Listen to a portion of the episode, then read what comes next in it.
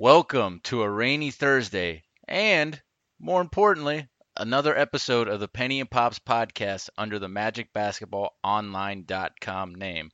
He's Spencer Penny Strode. I'm Adam Pops Papa Giorgio. Let's do it.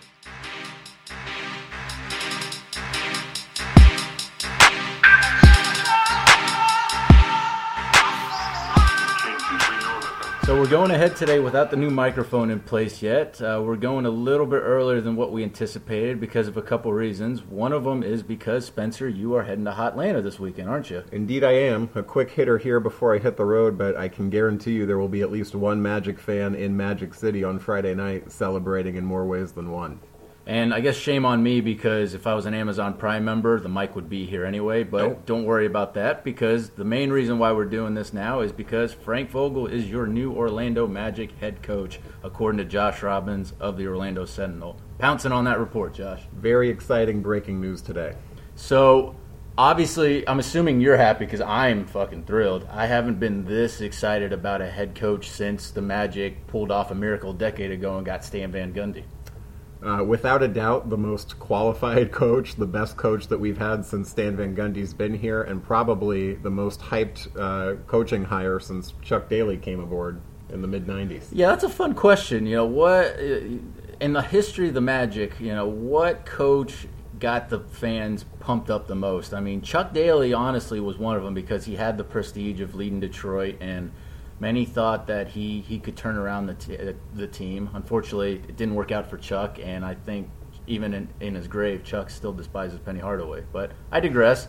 The other, uh, you know, the other, a couple other th- coaches, maybe the coach hirings that maybe Magic fans were excited about was the return of Brian Hill the second time around. Welcome back, Kotter.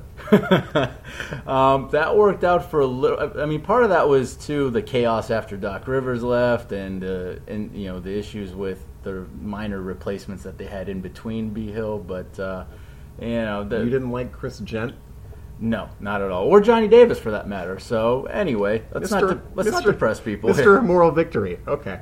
Uh, and then uh, I think the other only other name you can maybe bring in there is Billy Donovan, but half the Gators fans loved it and half the Gators fans didn't like it, and I personally don't care for the man. I think the season ticket holders that commuted from Gainesville were in favor. I think everyone else was uh, meh. Yeah, and hey, he he thankfully gave up the job a day, two days later after you know two days after that, and the rest is history with Stan Van Gundy becoming the greatest coach in Magic history. So. I would like a little bit of deja vu now that Scott Skiles has left after less than a year, and somehow, about a week, almost exactly to the minute of when the Magic had that press conference with Rob Hennigan and Alex Martin, with Skiles stepping down, they get Frank Vogel. And so, what are your initial thoughts on it? uh, without a doubt, a huge coup for the organization. Right? We were we were talking uh, a little bit earlier today about the fact that uh, there were 11 coaching vacancies this summer in the NBA, and you can slice it however you want to. But I think at the end of the day, the Magic probably got the second best available coach on the market for any of those 11 vacancies. The fact that he had other options to choose from and presumably chose us. Uh, the fact that it looked like we were being left in a lurch and we somehow came up with a better coach than we had last season. Uh, there's a lot to be excited about today in Magic Nation. Yeah, so I had uh, one of my sources uh, text me after uh, after Vogel got confirmed by Josh Robbins, and that the team for a couple years loved what Vogel was doing with Indiana. They they would have killed to have had him, and the fact that it just worked out timing wise that Skiles gets cold feet, backs out, whatever you want to call it, gives up, and Larry Bird unbelievably just lets uh, Frank Vogel walk away. It's you know the Magic Ma- Magic fans can't can't feel much luckier right now.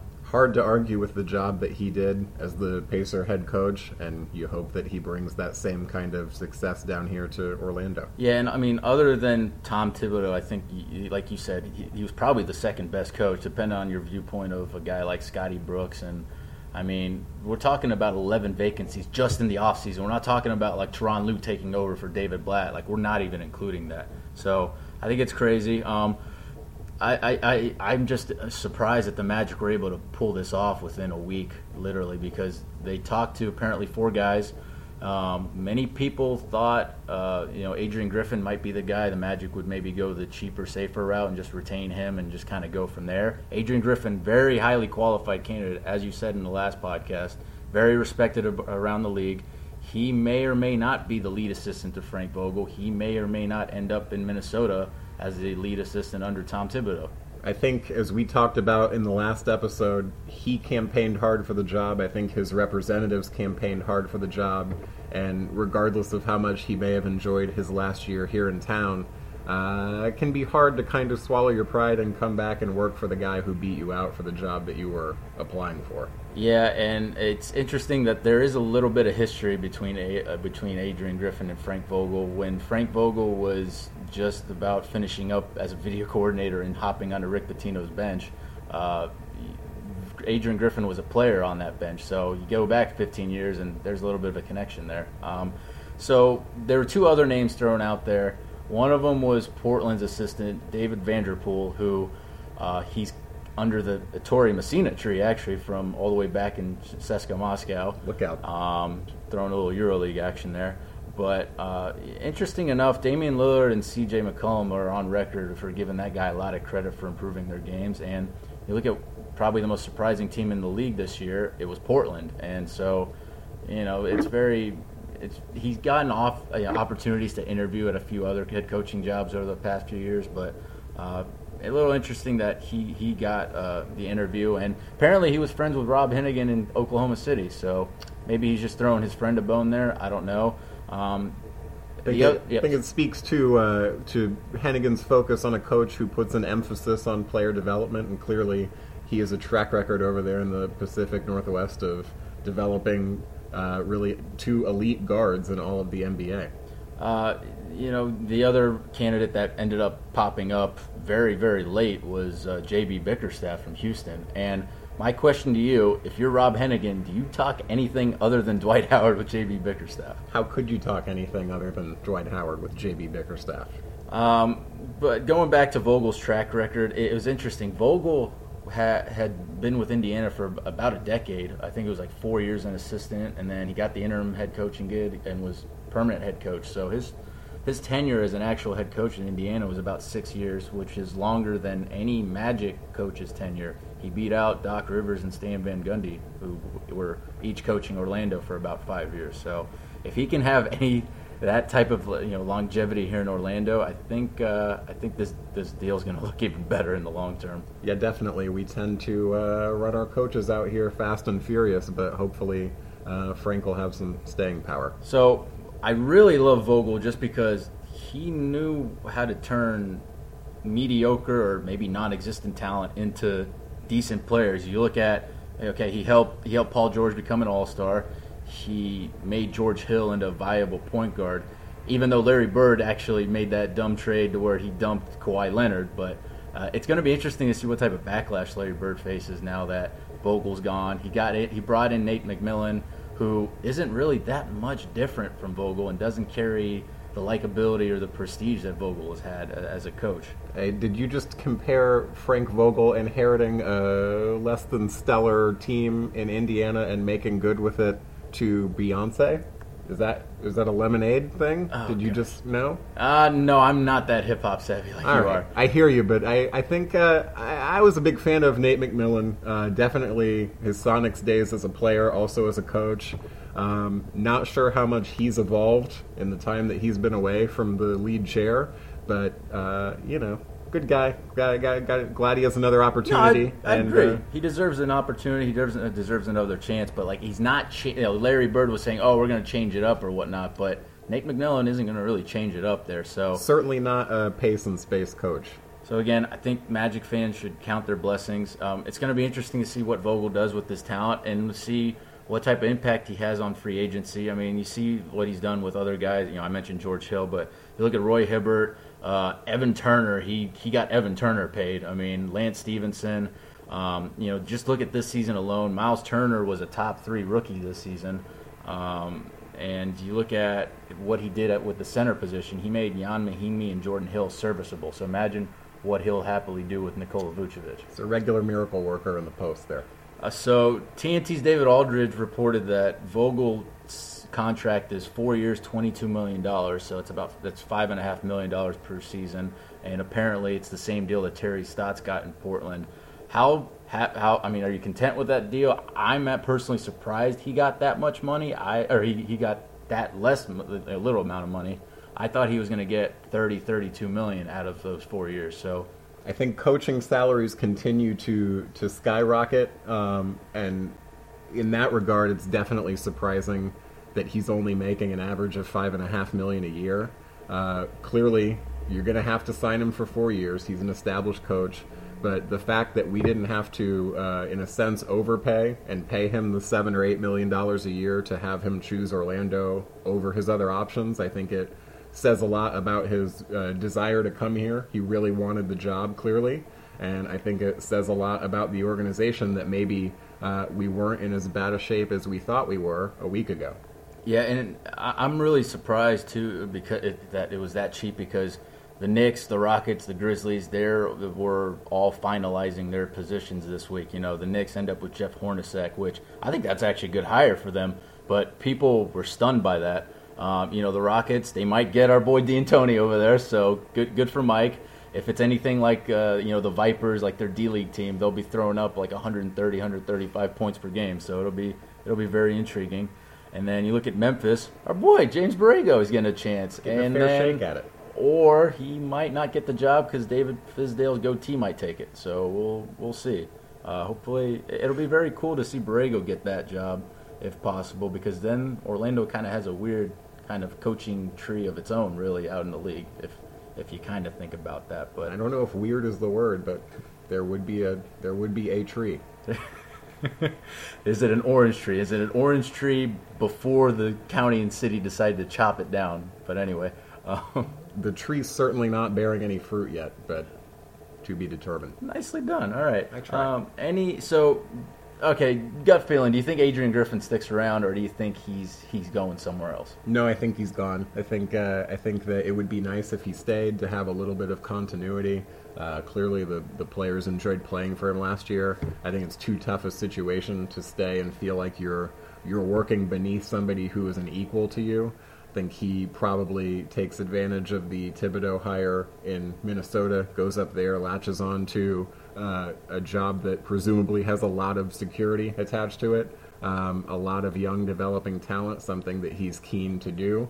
And uh, I think that's probably the best fit for him, unfortunately for us. Yeah, that that makes a lot of sense. But we'll, we'll see. Who knows? I mean, it, you never know. I think I, I, it'd be wonderful to have him around. But we'll, we'll see what Vogel does, what Vogel prefers anyway. Um, Mark Spears of the Undefeated says that uh, his current assistants, now former assistants in Indiana, are not leaving. They're going to stick with Nate McMillan. Um, another guy we talked about in the last podcast, Brian Shaw, he looks like he might be accepting the lead assistant chair next to uh, Bill Walt or Luke Walton over in uh, in LA for the Lakers. So, um, you know, it'll be interesting to see what Vogel does. Um, any any other thoughts on the Vogel hiring? Um, any any thought of who he might bring right now? Uh, you know, as far as an assistant goes. Yeah, we. I think we both listened to an interesting uh, Woj podcast with Kenny Atkinson, where he talked about the fact that because there are so many uh, coaching vacancies that have been filled, and there are so many assistant coaches that are under contract, filling out a staff of four or five assistants is proving to be quite a challenge. I will tell you that I don't mind that Popeye Jones is not following Frank Vogel down here.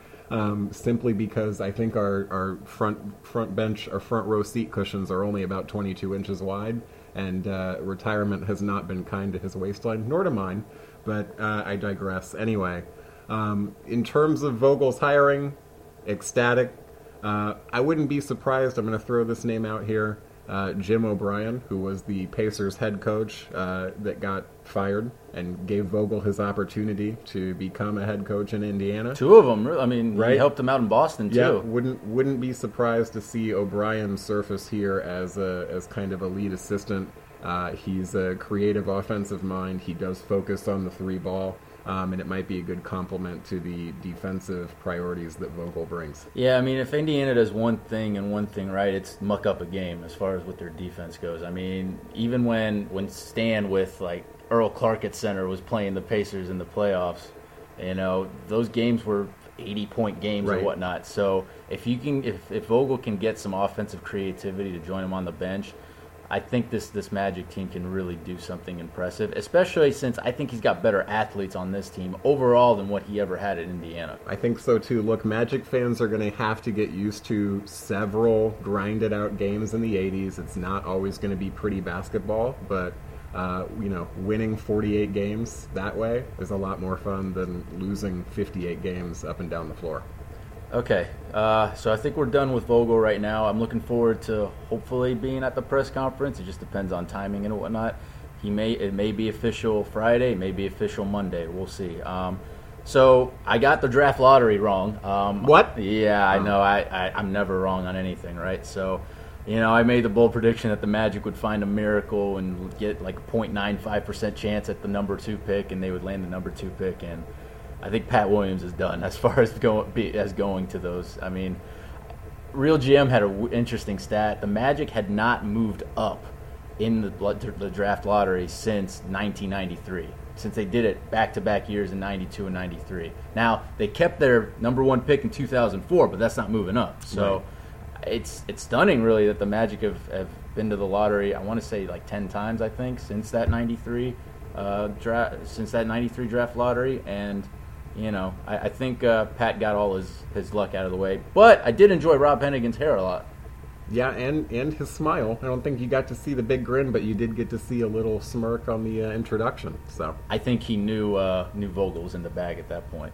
But that was Tuesday, and Tuesday feels like a lifetime ago at this It point. does. Look, the, the Yep. draft lottery as a whole, uh, I think totally anticlimactic. Right, there were no changes from the uh, from the projected. First time ever, the projection was what it was, what ended up being. So, yeah, it was anticlimactic. Other than Dikembe Mutombo, kind of not kind Clairvoyant. Of, yeah, clairvoyant, bringing a lot of controversy, or just have just being stupid with whatever No, no, email no. they got. Yeah. Yes, yes, yes.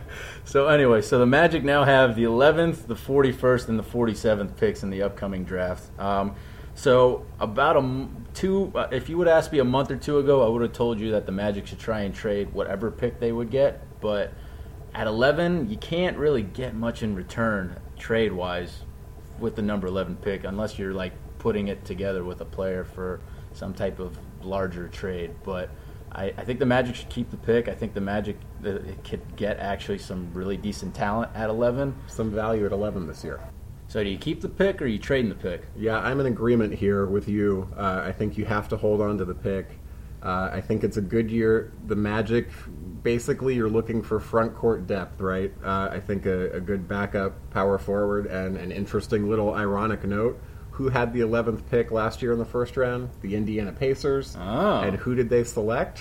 Miles Turner. Miles Turner, a, a stretch big who you know really came through in his rookie season and has a lot of room to grow. If we could duplicate that, uh, I think that it, it would be really, really uh, great for the value at the slot of the pick, and really, really great for the depth of the team moving forward. I have two potential stretch bigs for you on that, actually. So, Hit me. Um, I think Deyonta Davis from Michigan State.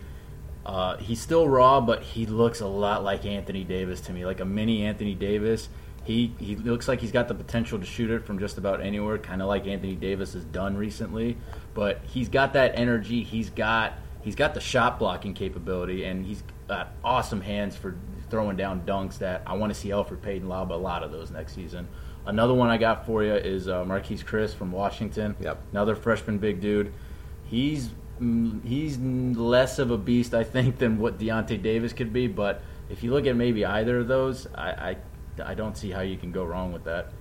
Yeah, definitely uh, tantalizing talents there. I like Chriss too. Uh, it seems like he has the ability to really stretch the floor for you. Uh, I did notice that on some of his standstill jump shots, he has a tendency tendency to really dip the ball low. Uh, want to see him, want to see if he can get that shot off at the next level, but certainly can't question the stroke and the touch that he has from distance there. And I'll tell you, having that 11th pick, now that the cap is just ex- just blowing up, it's exploding.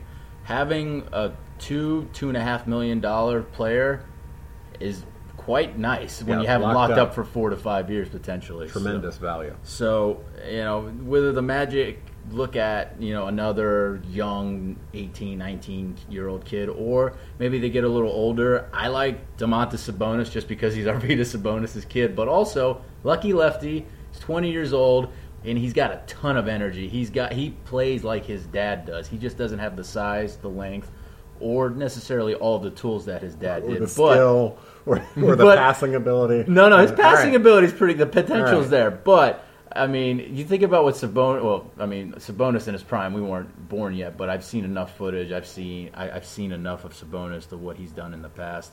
Um, I think Domantas Sabonis could would be actually a rather safe pick. Um, another really really safe pick would be another Michigan State Spartan, Denzel Valentine. There's no other wing that scores like this guy. It seems like um, maybe you can look you know, other than you go up a little bit more like Buddy Hield and and uh, and Jamal Murray and Kris Dunn, maybe. But I mean, Denzel Valentine's right there. The guy can create a shot. He can do a lot. So, um, yes or no on Thon Maker being any type of decent prospect? Uh, what, what he's two years away from being two years away, right? I, I agree, and I, I don't think he's played against anyone yet. And a lot of people seem to think he's regressed. I would maybe take a flyer on him on one of those second round picks. He's not going to drop that far, though. I think somebody will get him late first, early second. I think the Magic should use one of those second round picks on a Euro guy, Draft whether stash. whether or international guy, whether it be like an Ante Zizic or something who's moving up into the first round, or my favorite new Chinese player, Zhou Qi, who uh, who is some people think he's going to be like seven foot nine the way he the way people have him elevating. I think he's you know he, he's he's like seven three, seven four, seven five, seven six. I mean they keep changing his height on me every year. my question for you is: Is he your favorite Chinese, your new favorite Chinese player, or your only new Chinese player? Um, for this draft, the only new Chinese player I can't bring uh, Yi Jianlian back, so that's I uh, I don't know. I, I think for sure, uh, if you look at the pick 41, that's a perfect chance to take a guy, keep him overseas, watch his development, and see if it's somebody worth adding to your team in a couple years, a la uh, Nikola Mirotic, where you, you draft, you stash, and then you reap the benefits down the road. Yeah, and I think for one the other draft pick, I think the Magic need to look at shooting. Um, there's plenty of you know junior, so, senior type guys that play on the wing that are shooters, and the Magic could use another three point shooter in my mind. Can always, can ever have enough shooting. Uh, wouldn't mind again looking at somebody deep in the second round, maybe even trading down into the 50s and grabbing somebody who you can put, you know, put down in Erie for a year, uh, have them learn the professional game, and see what comes of it. Yeah, I can see a lot of trades getting getting done in this draft, especially when you got like 12 million picks, like some of these teams do, like uh, I think Boston and Philly do. Um, so one other thing happened during the draft lottery.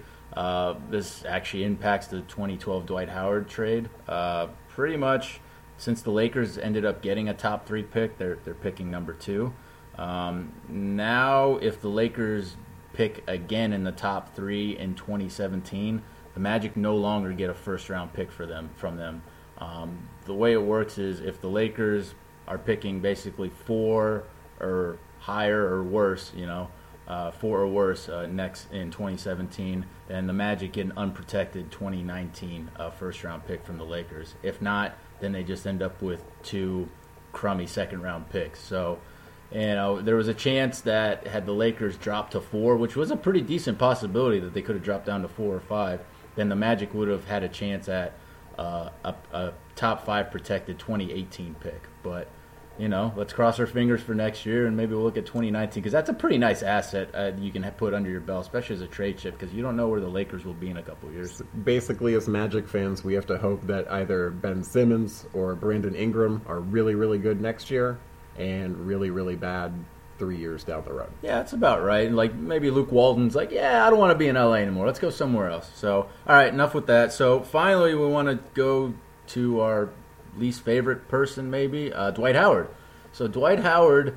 Uh, many of you might have already remember seeing him on TNT uh, last week, I believe. He had like an interrogation moment with uh, with Chuck and Kenny and Ernie, or maybe it was Matt Winer. I can't remember, but basically Chuck was asking pre-feeded intelligent questions, and Kenny Smith was right there with them. And it's no coincidence that Dwight was sitting in the Shaquille O'Neal chair, and that Dwight kind of made himself look a little bit more human than he was of recent years. Yeah, I think Dwight doing the PR rounds a great move by his agent to put him on the show, and somehow he handled himself with dignity and class and uh, you know, measured responses, and I think he gained a lot of public goodwill for you know sitting through that interrogation, as you put it, and it clearly was. Um, it didn't fool me, but it's going to fool one of those other 28, 29 teams. Well, it won't be another 29 teams because the Rockets right. and Magic already know, and the Lakers probably know what they're dealing with already. So one of those 26, 27 teams will, will know uh, what it will maybe be fooled into giving Dwight a max contract. No. But um, you know that was what I call the uh, I guess the interrogation maybe. Uh, this is now the confession what he did with Jackie MacMullan at ESPN. Basically, Dwight came clean on a couple of matters. Um, basically, one of those was he wanted to come out with magic vitamins for his players and teammates, but uh, no, the other one was uh, when he met with Rich DeVos uh, during the 2011 lockout, uh, back when you and I were still doing a podcast back then. Um, basically, Dwight was saying that uh, Stan was being tuned out, and he allegedly says that Rich DeVos called the Orlando Magic the Orlando Tragic. Uh, I can't picture an octogenarian using Orlando Tragic for uh, you know for an asset that he owns. Also, I don't believe it because, as you'll remember, uh, when Dwight Howard was here in the good times, he would go around every single interview saying, When I got here, I used to go on the streets of Orlando, and all the fans would be saying, Orlando tragic. So I think that's his callback. That's a comfort level thing to, to cling to. Um, and you know he's trying to trying to grasp at straws and get sympathy and empathy in that you know lengthy candid interview with uh, well candid in quotation marks because I I think and I hate to say it but the older that Dwight Howard gets the more that he reminds me of Shaquille O'Neal and that you can't take a single word that comes out of his mouth at face value. No, and that's why Dwight has Shaq's agent now from back in the day. Um, look, it's a really good marketing campaign. I gotta say. I mean, his. his Speaking of marketing, oh, here we we're go. Gonna, let's jump back to Magic Vitamins his great his grand idea is uh, magic vitamins with player faces on them, and you wonder why Dwight's not in in any national uh, ad campaigns lately. Yeah, I mean it's you know I, I, somebody made a really interesting Hedo Turkoglu Rashard Lewis steroids joke with it, but. Um, you know, people were joking like, "Oh, I would have loved to seen Von Wafer on one of those or, or, or whatnot." Um, look, the you know it's it's a very interesting interview. I think Rockets fans actually hate Dwight more now because of that. Um, I mean, he brings up you know Otis Smith kind of flip flopping on the Brooklyn trade and whatnot, but we kind of already knew that type of stuff. Um, and again, a lot of it's revisionist history. A lot of it is just you know it's it's kind of a narrative being built up that oh Dwight is confessing to rebuild his image and get re-signed by the Magic, but I disagree. I think it's him rebuilding his image so that one of the other teams that have not had Dwight under their roof before, opens under their services, their opens up their checkbook for him. And I think it's going to work. I think they're going to get one team. Look, at the end of the day, he's a 30 year old man who's still talking about the same things that he was talking about when he was a 20 year old kid here. That sometimes when I don't get the ball on the block, I don't play as hard as I should in other facets of the game. If you realize that's an issue, and look, it's human nature to get discouraged, and I and I get that, uh, but at the end of the day, if you realize what you need to do and you don't make a change and improve in a decade, why would I believe that you're going to change next year when we give you $80 million? And I do think he's going to trick a team though into into buying in, and that's all he wants. He wants one more payday. I mean, he's got all those child support payments. He's got one more payday coming. and, and he so. said he said flat out in the in the interview, "I got one shot left to get a big deal, somebody's going to give him a big deal. I wouldn't be surprised if he gives them a very solid first year of the contract, maybe first two years, but uh, I would not want to be on the hook for Dwight Howard in 2018, 2019. And it sure, certainly should not be the Magic. Maybe it'll be Charlotte because they kind of know him. Maybe it'll be Brooklyn because they're desperate to become relevant again. I don't know, but um, I'm done talking about Dwight Howard. I'm just really happy about Frank Vogel. yeah, we don't need Dwight. We just need Jordan Hill, right? There you go, man. Or Ian Mahinmi because I think he's a free agent. So we might take him if we can't uh, re-sign Jason Smith or Dewayne Dedmon. So, uh, any final thoughts as far as uh, what we've talked about in this podcast? I know you're you're itching to get ready for your Atlanta trip. Yeah, my Uber's in the driveway right now, so I think we're good. I'm excited. I think we should hit him with the uh, with the outro. All right. Well, we appreciate you guys listening to us once again. Again, we apologize for the background noise. Uh, Amazon was a little bit slow on the uh, on the mic delivery, and I apologize for not ha- having Amazon Prime. But we will uh, we will see you on the other side, and we will see you after uh, Frank Vogel gets officially introduced. I guess.